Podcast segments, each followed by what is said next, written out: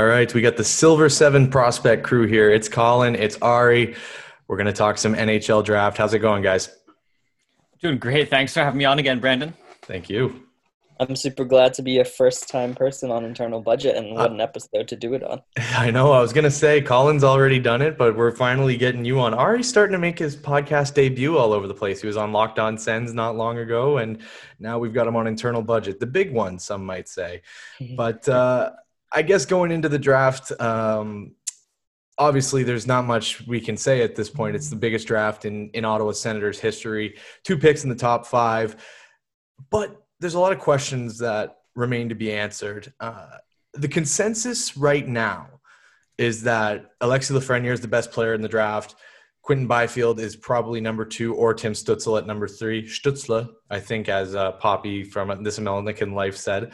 I'm never going to get that right. But in any case, Pierre Dorion has said that the Senators are going to pick whoever's left at three, whether it's Byfield or whether it's Stützle. We picked at Silver Seven, not me. I'm going to distance myself from you guys on this one because I don't agree. But we picked Lucas Raymond over Tim Stützle at number three. Colin, why don't we start with you? Make the case to me for Lucas Raymond ahead of Tim Stützle. Well, for me, Lucas Raymond is just so much of a more dynamic player. I mean, I say so much more, but like it's when you get to the top, it's very close. You're always making these little adjustments, and you have to, when you're talking about franchise-altering talent, you kind of have to look very close at at these small things that separate these players. And for me, Lucas Raymond is just the more dynamic player. And don't get me wrong, I love Tim Stützle and everything he brings to the ice, but um, for me, Stützle look at his puck handling abilities, and they're otherworldly. But he also just tends to um, he, he, tends to survive a lot just on working in very tight spaces in the DEL, where there is a bit more space for him, and he can kind of uh, like tactically weave through these defensive structures. Whereas I'm not, I'm a little I'm a little less uh, convinced that he'll be able to do that in the NHL level. It'll have to be an adjustment he'll have to make going forward. But with Lucas Raymond, I'm just so much more convinced on how he attacks the offensive zone with such a tactile manner. He can attack it from the sides, he can attack it from the middle, and he's just so agile on his feet too. He's, in my opinion, at least, he's one of the best skaters in the draft class. Um, maybe not in terms of straight line speed. I think he's still up there too. Although just the way he's able to maneuver around defenders and quickly uh, get into dangerous areas and find uh, teammates. He sees the ice so well as well. He's just so complete offensively. Um, and while I don't tend to take into uh, account defensive impact as much in evaluating prospects, I find it just a bit of a bonus when evaluating someone like Lucas Raymond, who's just so energetic and is able to get pucks off of, of players so easily in the, in the defensive zone and move them up the ice. Um, and that's all. That's really everything I want in a forward is someone who's just super energetic, always getting pucks to the right areas, has incredible, incredible talent and vision to uh, make some ecstatic plays at the right moments. And while Stützle definitely has a lot of that too, I'm personally just a bit more sold on Lucas Raymond and, and how he'll be able to project in the NHL going forward. All right, why don't you give me your thoughts on that? Because I know you guys, you did the same kind of rankings, and you um, you had a lot of consensus with them. So I know you're in that camp too. So is it the same reasoning as Colin, or like I, I'm I'm interested to see what exactly about that completion of, of his game stands out. Like I, I know we kind of neglect defense a little bit when looking at prospects because defense and, and defensive skill that's something can be learned. Uh, whereas raw offensive ability is harder to teach. Uh, what really shines through from Raymond in that sense, Ary? Yeah, I I think one of the best compliments I can give Stützle to start is that the fact that he is one of the favorite prospects of many Sens fans for this draft, when Lucas Raymond is a Frölunda born winger with Daniel Alfredsson and Erik Karlsson both coming through that system, um, and a superstar in, in the junior leagues in Sweden, um, a hat trick in the U18 gold medal game, and he's not the favorite, says a lot to me about people's opinion of Stützle and how much I think this last year has done for his development, um, both as a player but also um, internationally, his resume. And I think like I the reason why I'm starting there is because I think Stützle is the like Hollywood pick. He's the Ferrari. He's the he's the pizzazz that many probably want in the market. Um, and it's wild to me a little bit that people don't think Raymond is potentially the better pick because Stützle's risky. Like how there's there's how many players coming from the DEL who have made the NHL. Um, Leon Draisaitl went to Prince Albert. Moritz Seider is one example who was taken very high.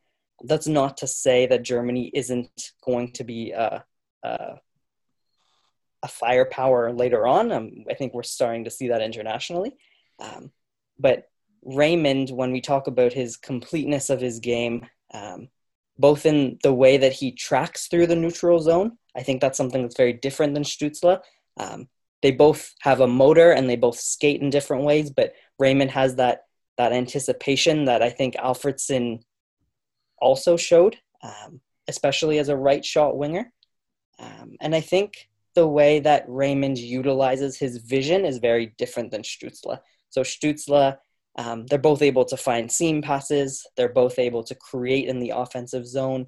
But I feel like Raymond, um, he's going to be the one potentially in the NHL that he's going to make that unreal Erik Karlsson seam pass to Derek Brassard. People will be like, how did he even see that? Um, because just his vision and his brain, by virtue of playing against higher competition for a much longer period of time than Stützle, he has that there. And even if he potentially took his foot off the gas or whatever it might be in a very deep Frölunda team this past year, um, I think we're starting to see in the six or seven games that he's played, um, but more so his very long track record of doing this as opposed to Stützle, that um, he's he's potentially special, and that's one of the reasons why I think Colin and I agree that he's potentially the third best player in this draft class. Is there something to be said though for taking the guy with the safest floor first? Because if you can get Stützle at three and still get Raymond at five does that make you a little more hesitant to to outright pick Raymond at three, or are you that confident in the player that you think that he's going to be better than Stützle and you don't want to even risk losing him? Um, I think there's something to be said for a, a, floor in this in this in this type of draft, especially when we're talking about floors as high as Raymond's. And this is someone who, like, if we're talking about the Sens, and these are franchise altering picks, and they, we really want to make sure that they nail these types of picks. So I think that um, taking that, well, well, I think Stützle also has that decent, decent enough ceiling that I think he can be an effective NHLer. Uh, again, it really comes down to these kind of semantics, and that uh, what, what Ary mentioned is the way that they that they you compare that the, the way that they both kind of see the ice, that they approach uh, attacking the offensive zone. I'm a bit more convinced that Raymond is a projectable player to the NHL, and not just not just to the NHL, but to be an elite player at the NHL level. So they both have super high ceilings, and that can't be denied. But uh, um, being going forward, the player who I think has a better chance of reaching that elite potential um, in Raymond, I, I think that's what essentially sells it to me in the end.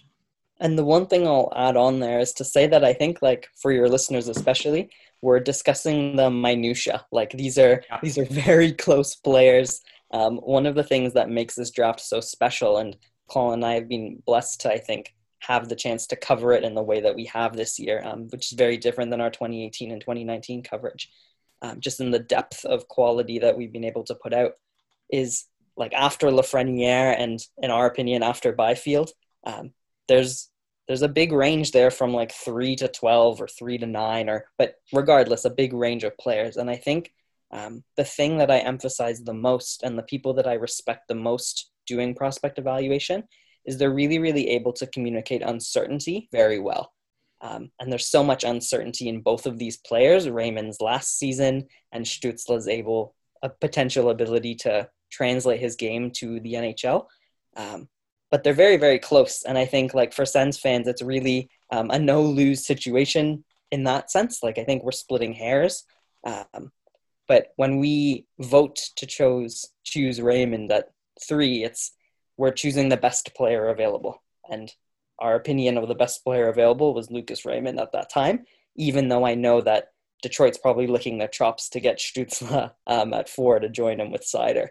Um, and you're you're right, Brandon, in, in, the sense of like when we hear Pierre Dorion and Trent Mann looking at those mock drafts and potentially trying to figure out what combination of players they can get.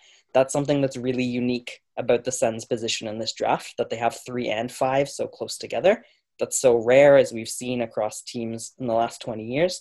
Um, I think they should do the responsible thing and try to think about what combination they should get. rather than just the best player available at three. Um, but at least our approach in thinking of it is if you're really going to ascribe to best player available, then you take the best player available. And that's behind Raymond at three. For Sure. I'd like to add as well that Yeah. uh, that because there is that large range of players after Lafreniere and Byfield, um, Raymond and Stützle aren't alone in that next tier either. There's a few other players that we really like in that range who we would be happy at five as well. And we ended up with Marco Rossi in the SB Nation mock draft, and I'm ex- I'm personally ecstatic with that. Uh, I released my uh, draft rankings today, and I actually had Rossi slightly ahead of Stützle for, again, very mi- minute reasons. But uh, I, I, love uh, the way Rossi, again, he sort of just attacks the off- offensive zone, and he's so sturdy on his feet.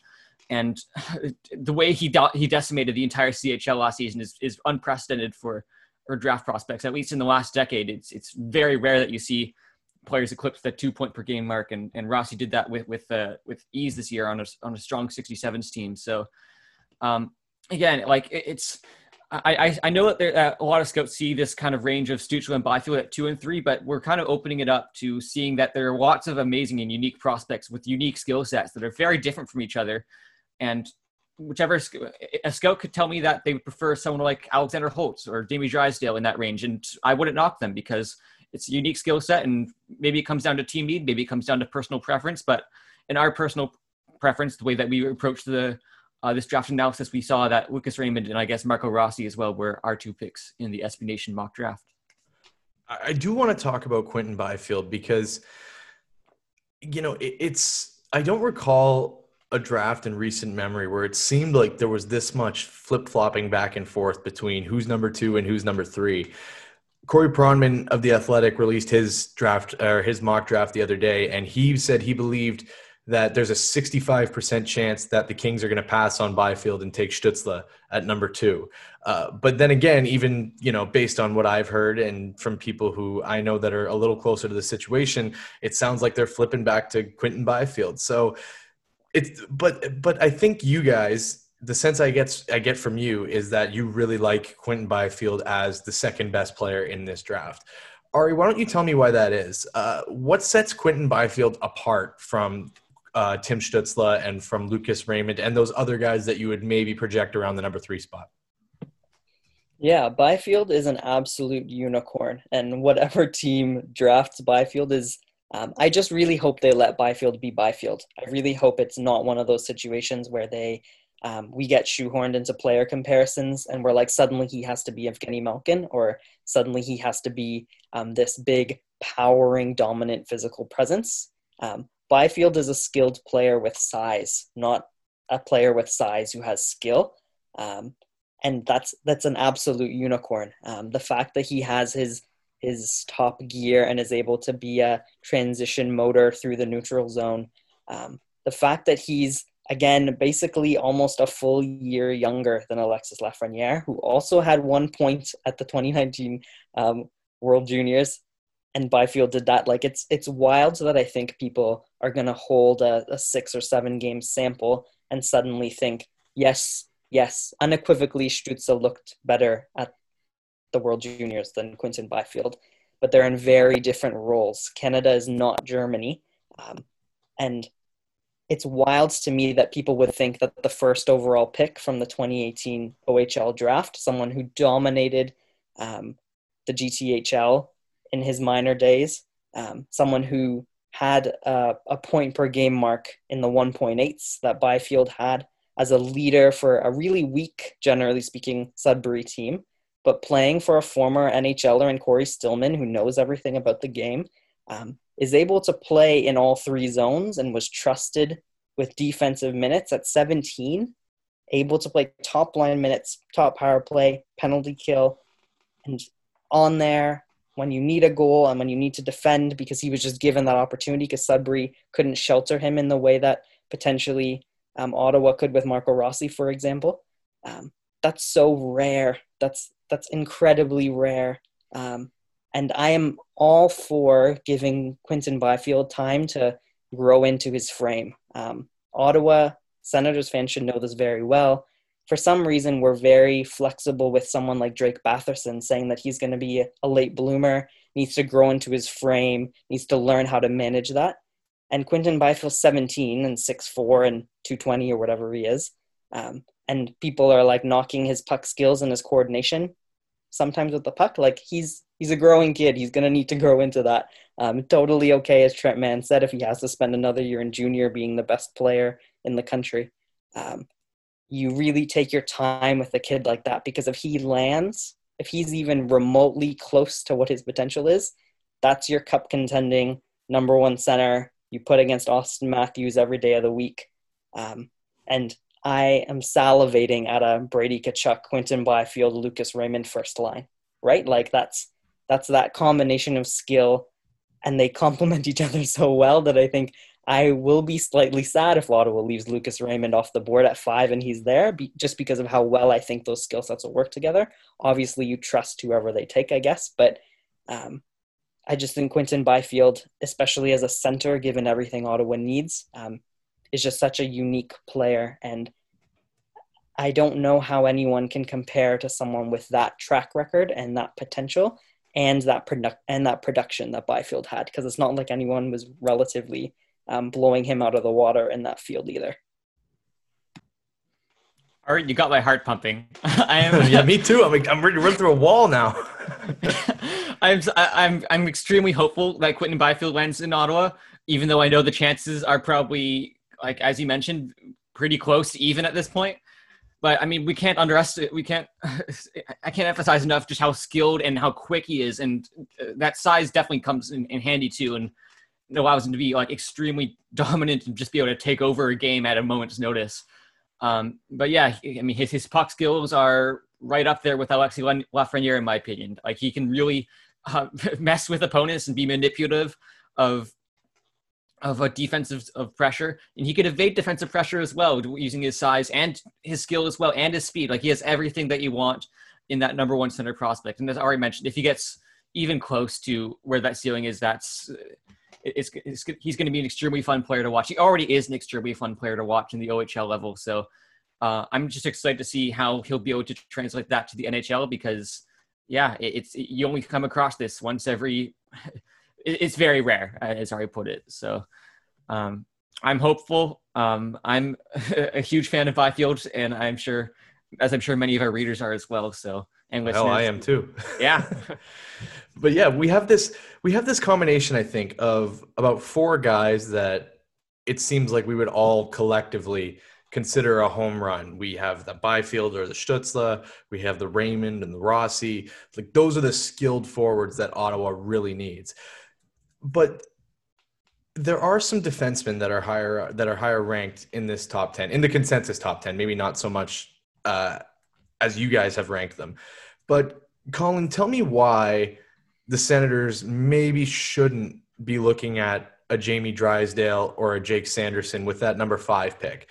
Because I, I think and haley made a great point when we were talking the other day and she said that you know it's not always best to just to pick by position just because if you can get a Sanderson, maybe he's better than maybe he projects and ends up better than any of the defensemen that the Senators have in their system right now. We talk a lot about Ottawa's depth on the left side of their blue line right now, but if Sanderson can be uh, your number two left-handed guy behind Thomas Chabot, there may be people who would say that's the pick to make. So. So I know. So why should Ottawa be gearing towards two forwards rather than two defensemen? or a forward and a defenseman. Sorry, I should say. Um, I think of it more in the sense that these are the players that th- that this team is going to be building around for the next decade, and they need elite forwards badly. They already have Thomas Chabot gearing up and Erik Brännström as well. But you bring up a good point uh, in that maybe maybe these guys eclipse all these players and become that guy. But I see this glaring need for these elite offensive forwards that every cup contender will need, and to put them over the bump and, and actually get them into the playoffs first, let alone contend for the cup. So um, I see that there are a lot of fantastic forwards in this draft class, and passing up on some of them would uh, be a bit tough in favor of someone like Jake Sanders. And I actually wouldn't be opposed to Jamie Drysdale at five as much as many seem to be, as much as some seem to be, uh, because again, he has this dynamic skill set that reminds me of, of so many of these amazing young defenders coming up. He's uh, incredibly mobile on his feet uh, sees the ice extremely well, uses his teammates to his advantage, and is great in transition. But if you want to talk about transition defenseman, Jake Sanderson is the guy to go for. Although, uh, although there's certainly other aspects to his game that I'm a, a little more concerned about, particularly his offensive upside. Um, so while, so, so while, um, so while again, it comes down to this tier of players. Like there is very unique skill sets, and if a team feels that that this is the player that they want for their system going forward, then sure, take that risk. Um, fifth overall, maybe a bit rich for that, in my opinion. Although, again, if, the team just wants to take the swing, by all means, go for it. I, I guess what I should ask both of you is we know the Senators have a dire need for elite game breaking skill at the top of their forward lineup. That's that's not even a subject for debate. As much as they need veteran guys to play right now too, they need that skill. They don't have it right now do you have faith in the defensemen that they have in their system, in Christian Wolanin, in Erik Brännström, Jacob Bernard Docker, Lassi Thomson? Is that a core that Ottawa can go forward with and win a Stanley Cup down the road? Or do you think that they should be looking for, for reinforcements on that front in the prospect sense? Yeah, it's a good it's a good question. And I think um, I think I'm gonna be unfair a little bit to Drysdale and Sanderson because what I'm about to say isn't doesn't have anything to do with them. It's about the the 2021 draft class. Probably has like five defensemen, um, and Owen Power, Carson Lambos, Luke Hughes, etc. That are probably at Sanderson and Drysdale's level, if not better. Um, and I don't know about both of you. Um, I'm not sure if we should expect the Senators to suddenly be better than a top 10 pick next season. Um, but assuming that it's safe to maybe say that they're likely still going to be out of the playoffs and in potential lottery contention, um, they could potentially draft a defenseman there, um, or potentially swing for a top end ceiling in like a William Wallinder, um, Anton Johannesson, etc. type, and with that late first or early second. I'm not too sure if you're missing that much from a from a Sanderson or a Drysdale standpoint. Um, but to answer the question, I think more fully too. I think um, it's interesting. Like Colin, I think prefers Dries a little bit more, and I think I prefer Sanderson a little bit more, only because of the point you made, Brandon, in the sense of the skill set the team's missing. I think the team's probably missing that transition defender that that Sanderson is. Um, Chabot and Brännström's offensive game is probably what they need in the offensive zone, and you can add Lassi Thomson's one-timer shot. Um, defensively, supposedly Jacob Bernard Docker is going to be there. He's played those shutdown minutes. He's played for North Dakota, the number one team in, in the nation last year um, for the U.S. Um, but that transition neutral zone defense is something that Mitch Brown, whose opinion I value very highly for elite prospects, ranks Sanderson as one of the best transitional defenders, if not the best that he's ever tracked. And that means a lot to me. Um, so I think there's certainly room for those sorts of skill sets. Um, but I, yeah, I guess part of my reason also for wanting two forwards is because I'm projecting ahead to 2021, which isn't really fair, but um, something I think any general manager and people with teams should also think about that way too. Yeah, I, I, I agree with that. I, I, I think that's a good point with the 2021 draft too. There's, there's lots of great defenders available. Um, at the same time, I feel like this forward position, when you look at, at cup contenders and the, and the teams that are going over the hump. Um, I mean, I know Victor Hedman just won the Conn Smythe, but um, you look at, at, at, all these fantastic forwards that have propelled these Stanley Cup contenders all the way over the edge. And that's not to discount the value of defensemen, but I, I, I place a bit more value on these prospect forwards as well. And they just seem to be a bit more, uh, historically, they seem to be a bit more projectable to uh, playing into these elite roles too. So maybe that's a bit of uh, my version to just drafting defensemen this high in general. Um, not to say that I'm not a believer in, in Drysdale or even Sanderson to an extent, but uh, yeah, for forwards, I'm just I, I, have I've grown an attachment as well to some of the forwards this year as well. So um, those are those are the players that I'm personally just gearing towards this year. Yeah, it, it's about filling a need on the NHL roster, right? Um, and right now, the Senators have a huge need in net with uh, Anders Nilsson's health being a question mark going into the season, with Marcus Hogberg, he's been impressive, but we still don't know quite what he is yet. Joey Daccord has been lights out in Belleville, but it's probably too early to thrust that guy into a full time NHL role. We know who the highest ranked goaltender is in this year's draft. It's Yaroslav Askarov. Uh, there has been speculation that some teams in the top 10 like him. He's Ottawa's been attached to his name here and there. Now, this is a tough one for me because we were just talking about how you you may ignore your prospect pool and just straight up pick the best player available. What scenario would the Senators be in where Askarov becomes the best player available to them? Would it be trading down? Do you maybe not do you maybe not hate the pick at five? Like I, I don't see him going to Ottawa personally, but in what world would it make sense that he's the guy Pierre Dorion picks at number five or even later in the top 10 if the Sens trade down? Um, for me, if it, if it involves trading down, I think it'd have to be a fair, fair ways, like into the second round. Um, I'm, I know that's, I know that's a bit of a hot take, and I mentioned this in my draft article that went up early today. I had Askarov ranked 35th on my board, which I know was a super hot take, and but at the same time, I look at goalies in general, and it's hard to project them going forward, just in general. Prospects are hard, but even for NHL goaltenders on a year-to-year basis, it's nearly impossible to find out which goalies are going to be good for the next season.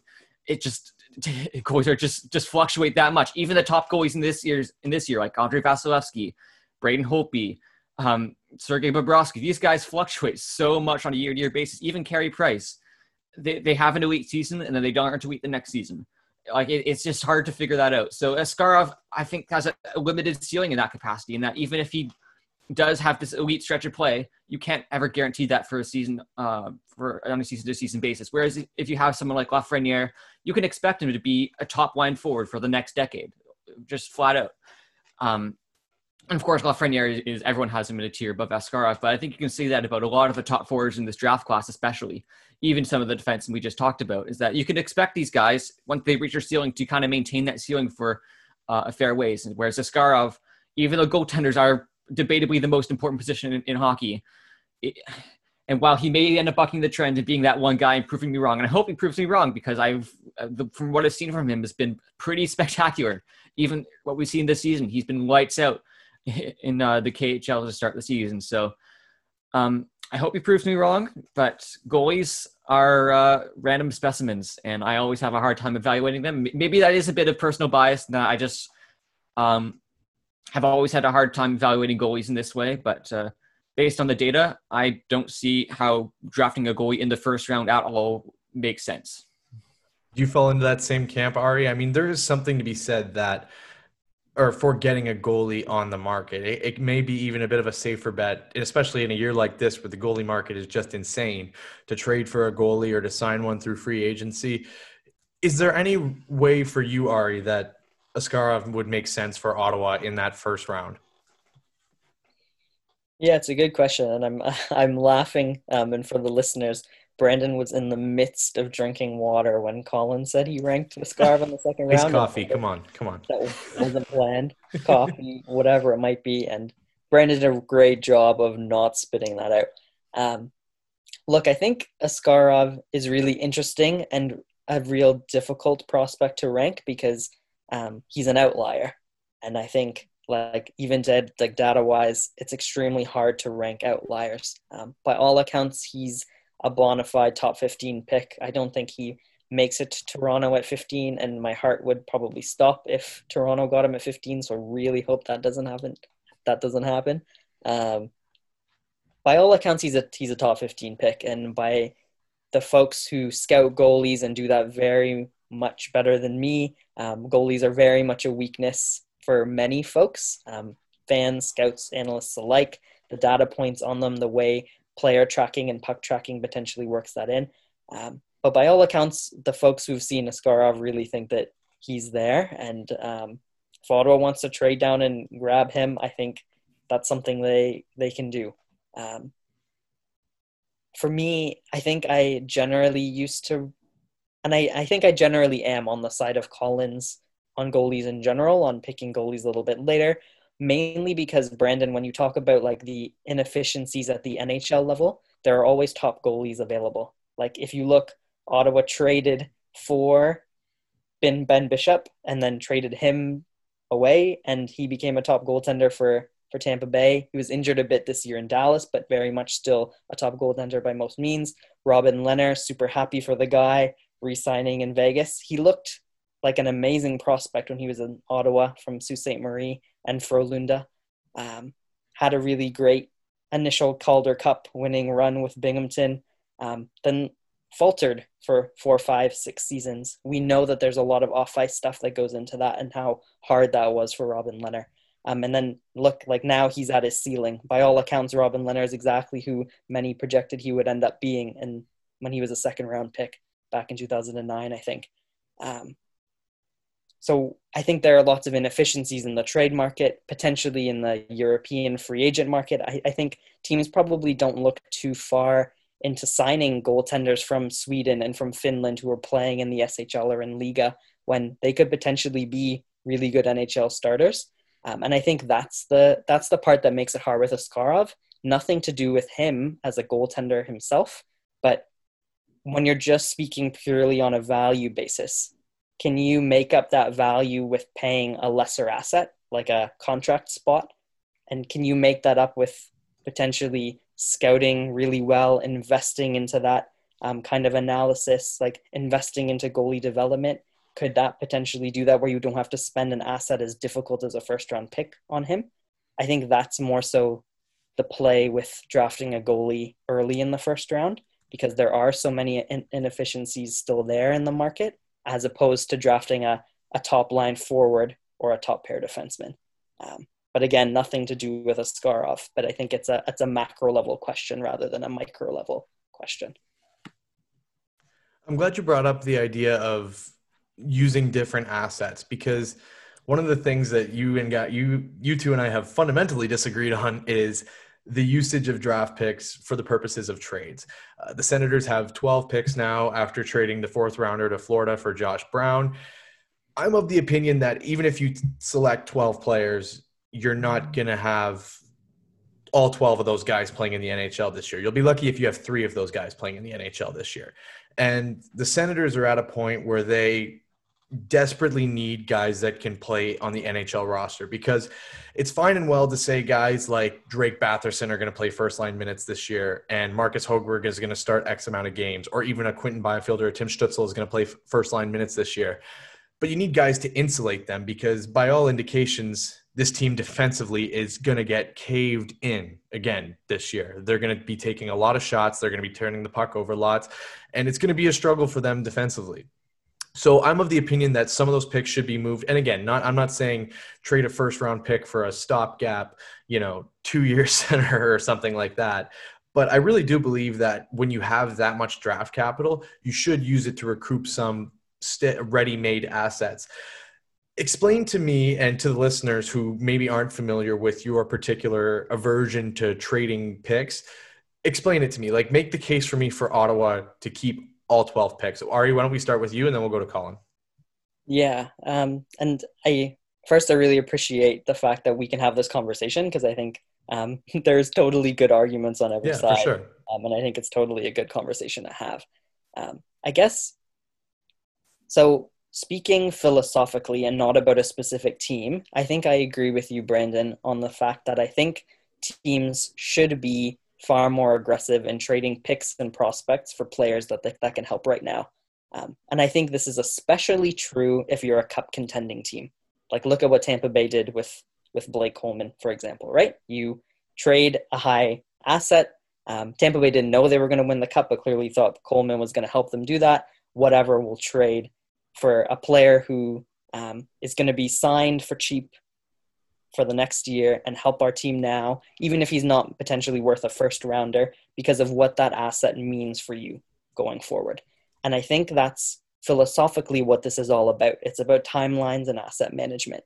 And I think for a contending team, um, prospects only have value relative to playing in the NHL. So instead of taking a shot at the dark, and you know that generally speaking, like teams are only going to hit on 30% of their picks, which what is that math for Ottawa? Like three or four players. Maybe that's a little bit better because three and five are probably going to make it. So maybe we say four or five. That's like seven picks that are going to probably turn into nothing, right? On most, on, on, on average. Um, however, I think for a rebuilding team, the same prospect can be worth a different amount to them. And a rebuilder should always chase upside and risk. So prospects have more utility to them because you want to have as many potential cards to play to potentially use later when your team is actually ready to contend. Um, and for Ottawa, I think what makes potentially trading a high pick difficult right now is while the team has a very deep prospect system, as we all know, um, a lot of those prospects are pro ready. They're in Belleville, they're in Ottawa. Their timelines right now are 2020, 2021, 2022 potentially. When Ottawa recoups the assets from this draft class, they're most likely going to be ready to play pro in 2023 or 2024. Outside of pick three and five, who may be ready a little bit sooner, almost all of those second round picks are going to at least take two more years of junior or collegiate or Europe, and then potentially go to Belleville. And those are assets you're going to want to have to either flip for NHL players to put you over the top in two, three years, um, or potentially to fill in on your team. Because for a team like Ottawa, you need more so than other teams that entry level cash. Like you need a cheap player who could potentially provide lots of value in limited minutes, kind of like what Toronto's struggling to do right now because they've spent so much on their cap on stars. Assuming that Ottawa is going to have to do that with three and five and Brady and etc. Um, you're gonna you're gonna need that talent. So I don't think they should potentially utilize that now for some stopgap when the team's to be crap for the next two seasons regardless, even though I know development matters, because I think those picks have more utility to them later for when those prospects are actually to play into the team's timelines, if that makes sense. Yeah, I, I agree with pretty much everything there, actually. Yeah, um, it's really about thinking about three, four, five years down the line when the Sens are going to be uh, in in that in that cup contending window, and they're going to be uh, needing these prospects to fill in these spots on the roster more.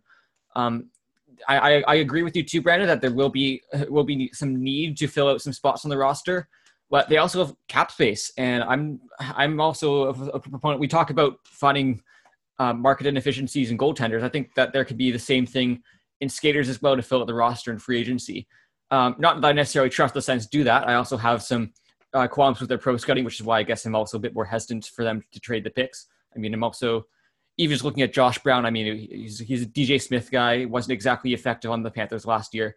Maybe they end up doing something different with with with, with the picks, but uh, um, but yeah, as as I already mentioned, it really is about planning for the future. Um, and while the present is still important for this development, I think that it's uh, looking at the standings. I don't expect the Sens to be anything more than I mean a bottom a, another bottom feeder again this year for what the third or fourth straight year now. So uh, well, it will be another painful season. It, will, it, may be fun to see the prospects coming up. Um, I think it's still worth going to be uh, still going to be worth getting excited about the prospects that they're going to come away with this year. To that point, though, we're in a situation now where when you factor in that 28th overall pick that the Senators have from the Islanders, you essentially have five second round picks. Uh, so I, I guess what I should ask you is this: Are there players out there that you would be willing to move those picks for? Like if I tell you you can package maybe let's say 3 of those second rounders or two second rounders in that 28th and maybe a, a prospect for an Anthony Cirelli. Is that a deal you're doing or are you still clutching onto those picks? Yeah, I think as long as the timelines work, right? Like like an Anthony Cirelli is a very different conversation than a Matt Murray because the timelines are really different on an Anthony Cirelli. Um, and I think even like a, if we want a middle ground, it's like a Matt Dumba, right? Like a clear need as a right shot defenseman. The Sens right now have um, um, Nikita Zaitsev and Artem Zub and Josh Brown and Christian Jaros as their right shot depth. So not a lot there in terms of quality NHLers for Thomas Chabot and Erik Brännström and Christian Wolanin to play alongside. Um, and like I think that's the that's the question. I am all for if you're trading for maybe a player who's U23, U24 really fits with the team's timeline, like go for it because I think that works and you're those teams you might have I think that's taking advantage of the opportunity that COVID and a flat cap brings to Ottawa. Assuming that we have to be careful with our dollars more so than usual. Um, you could potentially get a player like a Cirelli or potentially a young defender because they're capped out. And I think that's who you use pick surplus on, as opposed to using it on like a, a stopgap veteran center to play top six minutes when you could have just like why not play Josh Norris and Logan Brown and Chris Tierney there?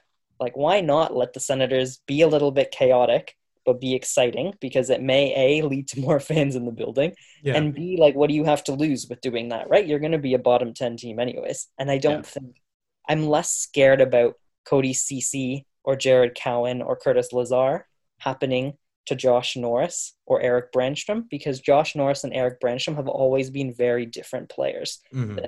Cody Cece, Curtis Lazar, Well, Jared especially if you have like a Tierney that can slot into that top six role for now, you know, until uh, such time as like a Norris or whoever the Senators get in this year's draft is is ready to go. Colin, where do you where do you stand on that? Like, are there is there?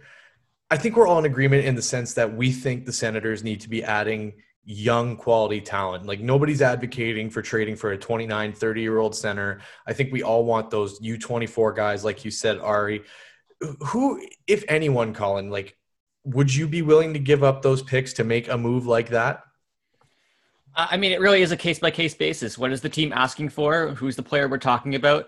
And I, I kind of agree with the players already mentioned. Someone I, I might even mention is Jesse Puljärvi, just as another swing that we're talking about. If we're, if we're talking about swings in the draft, we're talking about another swing, but who's a bit later on in his, development and has shown at different levels already that he can really be contributor to some professional lineups. So, um, but as, as mentioned, as Ary kind of mentioned earlier, that it really is a there sort of is a percentages game with this. I think this 30% of picks generally turn out, but the Sens are, are kind of geared up to increase their percentages this year by having these uh, higher draft picks and to be swinging on these higher end talent, especially with third and fifth overall pick and all these plethora of second round picks. And it's very stocked up. it's very stocked up in, in, uh, in the higher end of the draft this year. So I think they could still come away with quite a few quality players in this draft. But again, yeah, it, it really will be about taking these swings on uh, some higher end skill players. But uh, if it does take a couple picks to pry away another player that, or I think Matt Dumba is another player I'm, I'm also on board with. Um, if the Sens, again, it, it all depends on the price too. There's so many negotiations that we know nothing about. So, um, yeah, I'm kind of approaching this. It's a case by case basis. We'll see what happens, um, and then we'll judge it from there. I want to give you guys both an opportunity now. So, let's say you've been hired by the Ottawa Senators, you're working in their scout depart- scouting department, it's draft day, and you're having a debate about a player. Who is one player? Uh, first, Colin Cudmore. Who's one player that Colin is going to bang on the table for and say, we have to take this guy? Well, I am banging on my fist on the table for Jeremy Poirier. Um, if we talk about the need for, I, I, I'm, I'm, I'm probably dying on this hill a bit too much this year because I've, I've gotten some flack for um, going all in on Jeremy Poirier, but in my mind, he is the third best defenseman in this draft class. Just on pure skill alone, he is a top 20, potentially even top 15 player in this draft class. He's has all the dy- dynamic skills of even Jamie Drysdale, dare, dare I say it, plus some electrifying power play abilities where he can be an incredible quarterback, has complete control of the puck, phenomenal puck skills, and utilizes his teammates extremely well. Defensively, he's pretty awful and makes some pretty terrible mistakes that has his coaches and GMs pulling their hair out.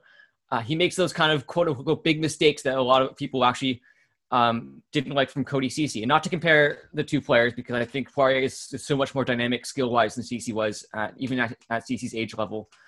Um, but Poirier is, I, I, see what he can do in the ice in his best moments. And he really has potential to be a number one defenseman in the NHL if, if things can start to improve on the defensive end and he doesn't make those uh, giant mistakes as much. And I personally, um, when I look at the draft, these types of things can be improved in prospects. If you can get, if you can even just be fit in, into a competent defensive system and be even a little bit below average on an NHL stage, you're still going to get massive, massive value out of just what he can do offensively. And I know that there is some concern about how, that he was doing this in the QMJHL where there is a bit more space, but the way he sees the ice and makes is able to make space for himself and again utilize his teammates in such an effective manner. Um, I'm sold on his offensive skill and uh, would be if I, I, imagine he will fall to 28th because I, I think that um, I think that NHL teams will probably be a bit more hesitant in seeing those big mistakes and, and uh, the defensive lack of defensive ability. He actually was a negative goal differential uh, on Saint John this year, uh, so there is definitely some concern with that. But man, I, I see what he can do, and I'm sold. He's one of those guys who, if the Senators put the effort in, it'll pay off, right? Development wise. Yeah. Cool. Yeah. Um, yeah, no, that makes sense. I think I, I really do buy into, and this is something that I've kind of come around on in talking to people like yourselves who, you know, you can't teach raw offensive ability, right? But you can teach patience and discipline and defensive structure and you can improve skating and stick work and angles and all those things that make a good defensive hockey player Ary, who's one who's one guy that you're getting in Pierre Dorion's face for, maybe swearing at him a little bit, banging on the table? Who's that guy for Ary? Yeah, I will first say that uh, I am not qualified, so the Ottawa Senators probably made a bad staff choice in hiring me as a scout. Um, I think scouts do a really um, it's a really really hard job, and I'm so excited that um, fans and I think especially Sens fans this year have had a chance to really play around with that. Um, seeing kind of getting in in um, getting in the chair of what being a scout is like. Um, all the interviews that both of you have done with people, um, the amazing draft coverage in the community.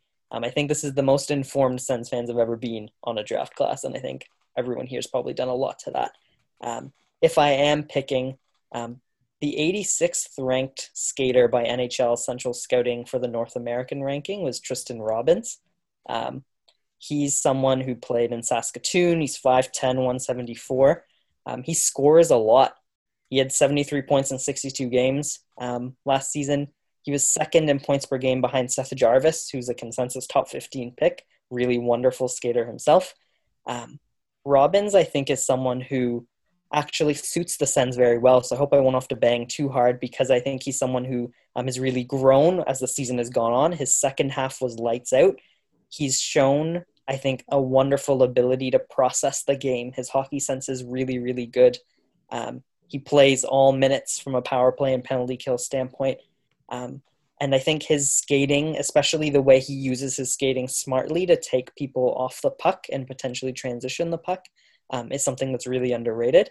Um, he's one of those players that I think when Colin and I were profiling, and I think we ended up profiling like 103 players over this draft class, which is absolutely wild.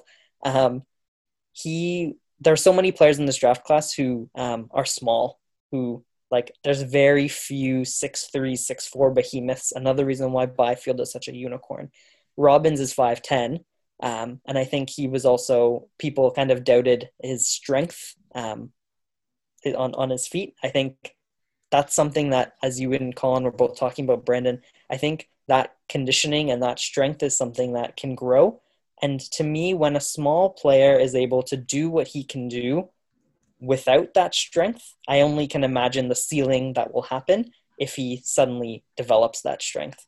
Because it's it makes no sense to me. Um, a player who's big and strong but doesn't have the outputs that we want, why is he ranked higher? Um, Tristen Robins, I think, is someone who is going to grow as the team grows and can potentially slot in as a center or as a winger. Um, in three years or so and really be potentially this team's Anthony Cirelli if the team doesn't get him. Um, and I think that's a really wonderful kind of um, person, player um, to potentially draft at 28th overall, or 33rd, or one of those second round picks. Um, I think he's some he's someone who suits the team, but also someone who I think because of how he's potentially seen might be there later on. And I would um, I would reach on him and potentially get him a little bit earlier. Gentlemen, it has been an absolute pleasure having you on this episode of the podcast. Uh, on a personal note, it is it's awesome writing with people who are as knowledgeable uh, about prospects as yourselves. Uh, I, I, appreciate that in the sense of a guy who focuses more on the pro side of things and uh, just not having the time or the wherewithal or probably the smarts to actually do all this mathematical, painstaking research on all these prospects. So thank you for informing people like myself who have no idea what it, they, what they're talking about when it comes to young players. And uh, I really appreciate you coming on the show today. Thanks so much, Brad. Silver Seven is an awesome community, and we hope you join us there for draft day. Yes, we Thanks do. so much for having me. Uh, this is a fun debut, and I think um, I'm excited to get the 2020 draft on and off my plate. Um, and I'm excited yeah. for, for how the community is going to receive the draft class. I think, regardless, um, these are players and human beings, and I think as fans, we should be happy at whoever the, the team takes, even if it's not Lucas Raymond or whoever it is ends up being selected. Um, there's it's it's really really hard I think for the team to miss. And while I think that is making all of us very anxious because um, what if the team screws this up after a lot of screw ups over the last couple of years?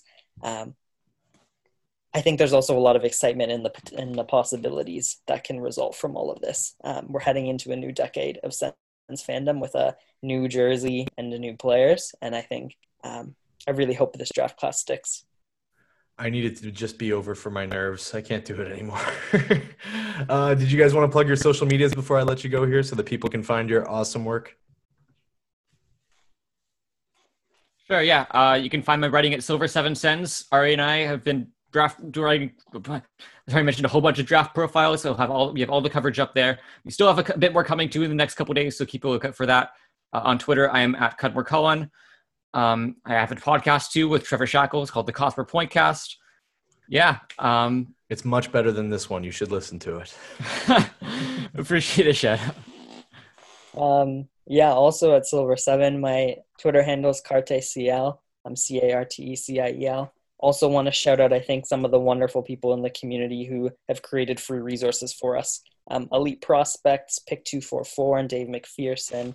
Um, lots of folks, I think, from the Elite Prospects community, like Mitch Brown, who's done tracking data, Finley Sherratt, um, a lot of the European folks, I think, who have also put some of that data together. Um, I think the online scouting community is um, really big. And while I think that might lead to some infighting about certain players, I think we're all blessed as um, people to be able to have folks to talk about and have, I think, a really positive distraction during this time. And I think that's a great note to end on. Folks, thank you for listening. Make sure you catch the NHL draft tonight. Use this as your primer for it. Make sure you like the podcast, share it with your friends, download, subscribe, and rate five stars. All that fun stuff. We got some more exciting content coming your way next week. Uh, and hopefully they can live up to the intelligence and grace of these two gentlemen here. So stay healthy, stay safe, and enjoy the draft festivities. Take care now.